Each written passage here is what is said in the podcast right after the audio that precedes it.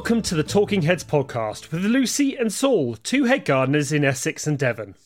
In light of the coronavirus crisis we are living in and the drastic changes in horticulture happening up and down the UK, we both realised that bringing a regular glimpse into the gardens we look after might bring a little joy and interest. So, for the foreseeable future, Talking Heads will now be a shorter podcast where Lucy and I bring you snippets of our daily lives in our gardens as spring unfurls. We'll also bring you news of gardens and gardeners, nurseries and nursery folk throughout the UK. So, sit back, take a few minutes out of your day, and tune into a small dose of our gardening lives.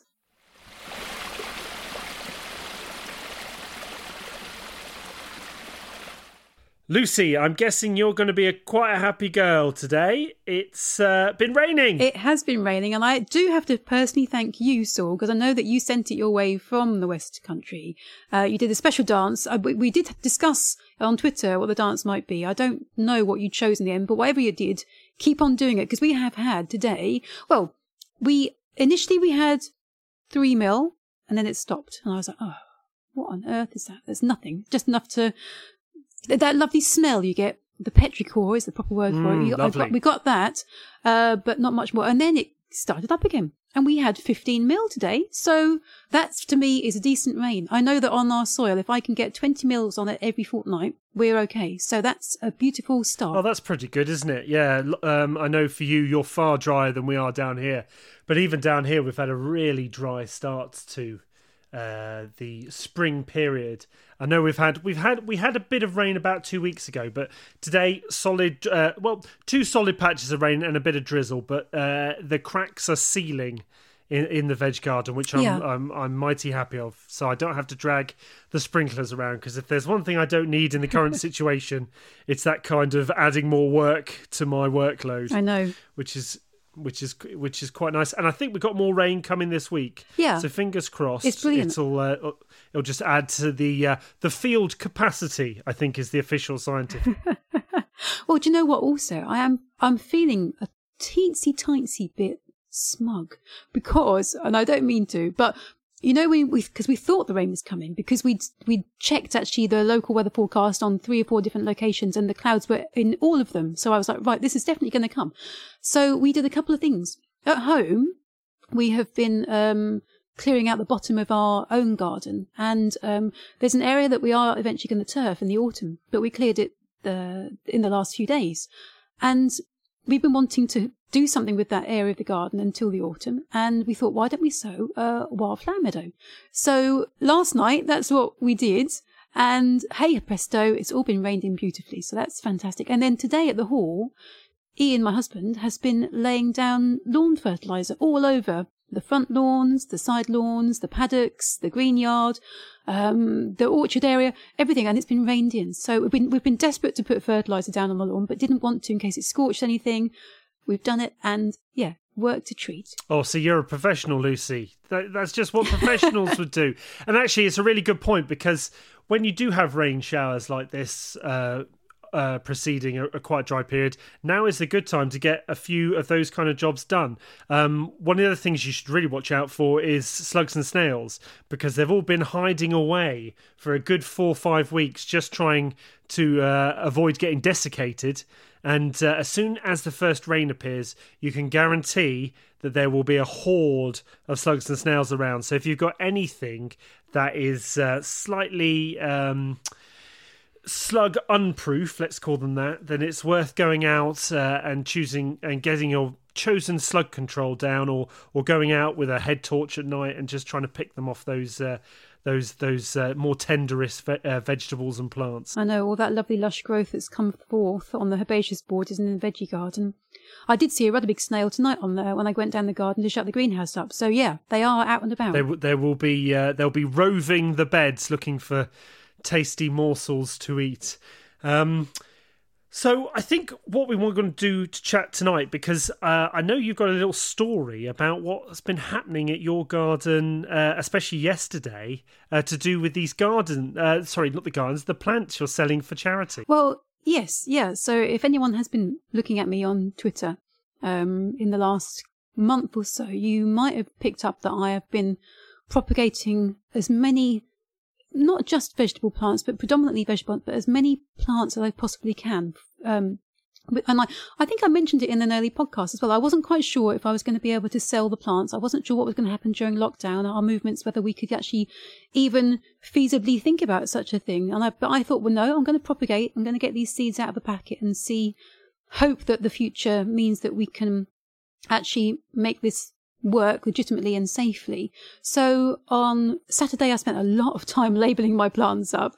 And then on Sunday, um, I got them all crated up all the plants I was ready to sell, and um, I put them on our village Facebook page. I sort of listed what I'd got and explained to. I mean, people knew I was going to be doing this, so there was a. Luckily, I had a, a sort of a, a, really eager audience ready to to pounce as soon as I put the list up. And I said, "Look, please put your orders on the Facebook page, and then I will put them aside, and you can come and collect them whenever you like."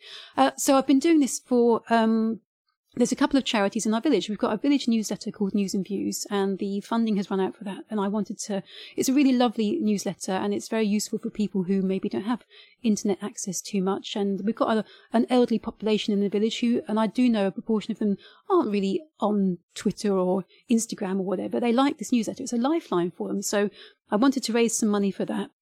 And also, uh, there's a charity called Colchester and Ipswich Hospitals Charity, which is very special to me because they treated Ian, my husband, for his, uh, he had a, a, stage three melanoma uh, last year, which was all a bit of a shock and rather um, a frightening time. But he's had his year of immunotherapy now and he's cancer free, which is really, really good. So we wanted to raise money for the Collingwood Centre, which is based at Colchester General Hospital.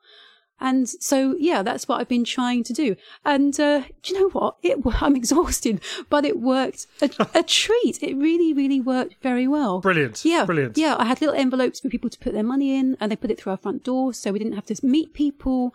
They ordered, like I say, on Facebook. I put the order together, put it out the front. We, you know, there was no physical interaction as such. So, um, and I, sh- I know the plants were about £70 worth, and we raised £140 in this first batch. So I will be doing more uh, sales throughout the summer. And uh, yeah, it just worked really, really well. So I was so chuffed that we stuck with it and tried to work out a system that was within the guidelines. So well, that's brilliant. And, you know, congratulations, because I think that's really a, a great way of using this time where we are, and I know lots of us are, are, stuck at home, and just trying to make a bit of a positive. And I know that the charities involved will be really, really gracious for you doing that. And you know, and I think yeah, I hope so. And, and, and I think it, I think it's fantastic. And it, and when you were telling me about it yesterday, I was just thinking how intrinsic uh, or uh, there's a synchronicity between gardening and our gardens and charity in general because when I started thinking about how many different charitable things uh, we do in gardening, um, I started coming up with loads of different schemes uh, from the small end, the small scale like yours, well up to the like the very big charities. So I thought we just we just have a chat about some of them. So the the one I'd like to illustrate is um, probably one of the biggest in terms of the number of gardens involved, and that's the National Garden Scheme. I'm sure most people mm. listening to this podcast will have uh, an inkling towards what I'm talking about with the National Garden Scheme. But in essence, it's a national tra- charity where private owners of gardens and some of the public gardens as well open their gardens either for uh, a one open day or uh, for appointment only groups or individuals coming in. And they basically charge a small fee and all that fee goes to the National Garden Scheme, and then they um, divide it uh, up all the collectings they take, and they give it to certain charities like Macmillan. Um, I think there's some smaller ones as well. I know Perennials involved, but I was just thinking that's just a fantastic way of using private gardens. And I know a lot of people, I, I, know it works in both ways. And obviously, the National Garden Scheme make a lot of money for charities, but also people get to open their gardens and get the the joy and the satisfaction of people coming to visit. Um, I know that we at Stonelands, we recently um, opened for the NGS um, by appointment only had groups. And I looked at the figures yesterday just to see how much money we'd made individually, and we've made about three thousand five hundred pounds, which I think is a oh, well done. yeah, it's a fantastic. And just to think, all I've mm. been doing is taking people around to look at the garden, and then all that money goes to the National Garden scheme, and I, and I think they make something. They make something like twenty between twenty and thirty million pounds every year that then goes to these hmm. charities. Mm. So that's a fantastic use uh, of yeah. gardens uh, just in purely a, a, uh, an entertainment sort of way. Yeah, I mean, like you say, in a, in a, a normal year, I would have grabbed my uh, what's fondly called the the Yellow Book pamphlet of gardens open in Essex, and I would have uh, with Ian because he doesn't mind. He likes the cake. To be fair, I'll, if he'll go anywhere for a bit of cake. Good so man. Good man. we go round and look at these gardens, and as you say there, it's a lovely, lovely experience because you see lots of like-minded folk. The the garden owners, you can tell they're like little hummingbirds. They're rushing around the garden, so excited, um, and it's just a very, very pleasant experience. But I, I do know that this year, obviously, charities such as these has been really hit with the pandemic, and the, what they're they're trying to do is to still reach out to people to make donations to them, but in a in a virtual way. So, for example, if you go to the NGS website at the moment, which I did the other day, I looked and they've got these really enjoyable tours of some of the key NGS gardens, and also they're doing masterclasses by the the garden garden owners there, talking about say sowing sweet peas or um, training particular plants. Uh, and then if you want, it's not aggressive at all. If you want to, you can then make a donation. It's not obligatory at all. And I, I do feel that that um, you know if you if you can, because you know bear in mind that normally we would go to a garden and we'd be very happy to donate those two three pounds and buy a bit of cake, eat the cake. It's a very you know reciprocal deal there. And it's not so re- reciprocal this year but at the same time i think if we can stretch to um, you know thanking these people for putting time into making virtual tours and master classes by donating to the charities it really really will help them. No no absolutely. And um, i was thinking on the other end charity wise there's actually also those charities that are intrinsically helping gardening um, or groups as it was. So the two charities I was thinking of, uh, there's Perennial and then there's Thrive. So um, Perennial, which is uh, quite a dear charity to to me because I used to get involved, or they used to build a garden or uh, in the uh, floral marquee at Chelsea. Uh, so I got to know them quite well. Perennial are a charity that, that they used to be called the Benevolent Fund for Gardeners. So in essence, they're a charity out there for to help gardeners that have fallen on hard times. Obviously, very very um, uh, of immediate uh, in the current crisis. Uh, and they have uh, a, a, great sort of helpline where you can just phone up uh, if you're in the horticultural trade, and they'll give you anything from advice of how to get through certain situations to whether uh, giving out small grants of money to help you uh, tide over in hard times. So, in some ways, that they are sometimes a bit of a forgotten charity because although uh, they're intrinsically into horticulture, they don't do any gardening themselves. But I really think that it, you should go and check it out, uh, uh and hopefully, if you've got some time, uh, you can give them some money. Or, or, again, the NGS support them as part of their scheme. So, if you're giving money to the NGS, you will automatically be giving money to them. The other charity uh, that I have had some connections with the past is Thrive, uh, and Thrive is uh, a great charity that gets um, uh, individuals who are either uh, disabled in some way, have learning difficulties, mental health difficulties, um, or social difficulties, and uh, try to get them uh, rehabilitated or or just get them involved in gardening, just to help them and they have multiple different sites all around the UK where they invite uh, these uh, individuals or groups in and they use horticulture as a therapy. Everyone's been, uh, uh, I think, recently finding that gardening is incredibly good for your mental health. I think you and me have known this for, well, gardeners in general have known this for quite a long time. We have. This the secret's out now. yeah, this is no surprise to either anyone who's been gardening for a long time that just an hour or two in your garden can relieve most stresses in in my book. Uh, but obviously, Thrive use that, uh, uh, you know, in professional therapy.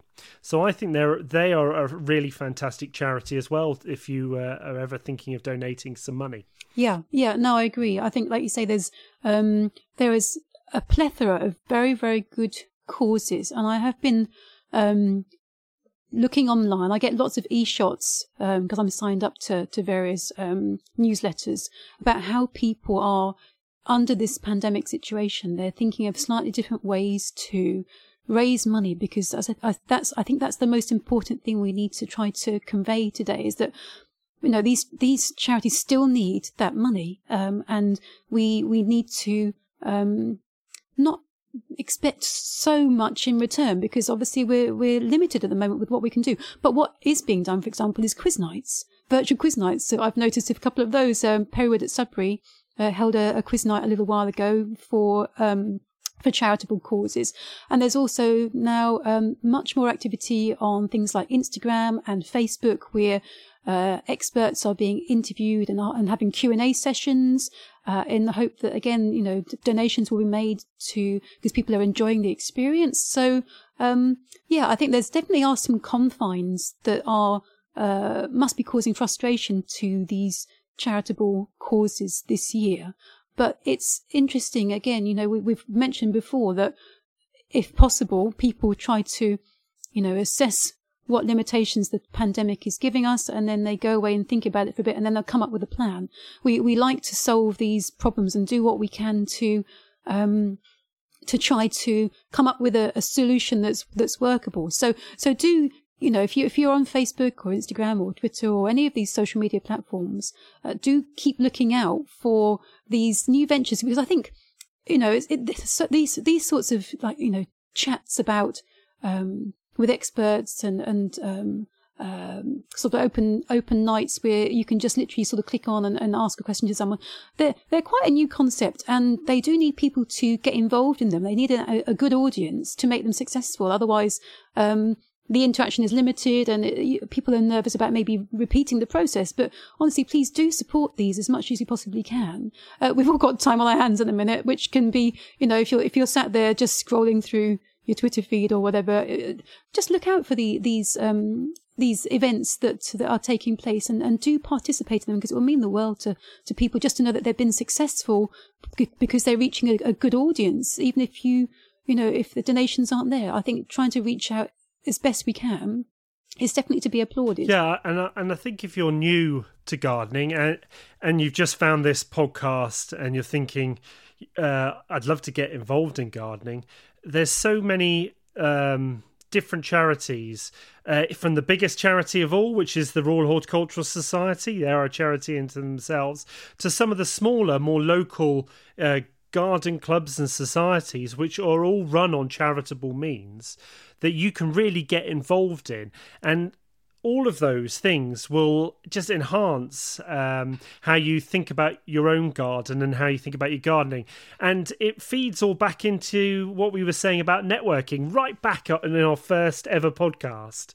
Um, lots of these charities are uh, run by individuals who are so passionate about gardening and about horticulture and getting people involved that they would love to have new blood and new people coming in to help the charity or just to understand more about how they uh, influence uh, how we garden or how we use horticulture uh, in our own lives. So if you are new, t- definitely get involved, look them up, and um, you know, and if you can, you know, try and spare them a little bit of cash just to to make sure that their cash flow is still running. Yeah, and just to add as well, people like us who have maybe a, a bit of a profile in the industry. Um, you know, I'm now ambassador for the Colchester Ipswich Hospitals charity, and by being ambassador, you you are you have some leverage. You can you can persuade people to maybe you know open their gardens themselves next year, which hopefully will be happening. You can you can persuade people to to to by, you know by following your lead. I'm hoping that maybe other people can listen and think, oh, I didn't realize that actually I can sell plants safely. I say honestly, the Facebook method did work really really well. So so do explore that and make sure that um, you know you, if you if you've got some spare plants honestly they went like hotcakes they really really did so um, yeah as, as i say don't just look at it as a, as a way of thinking oh I, I need to donate do engage and see what other ways you can bring strength to these charities so that's today's podcast we hope you enjoy this shortened format and the look at our lives and our gardens. Hopefully, you'll tune in again soon to hear about what we're up to. We understand that for many, life has changed in ways not imagined during the start of this year. Our thoughts especially go out to all our colleagues and peers in horticulture that have been drastically affected, and we hope that life will return and, like all good plants, flower again much better than before. In the meantime, please do get out into your gardens, support your local small specialist nurseries, and enjoy time out from this extraordinary shift in ordinary life. Until the next episode of Talking Heads, goodbye! goodbye!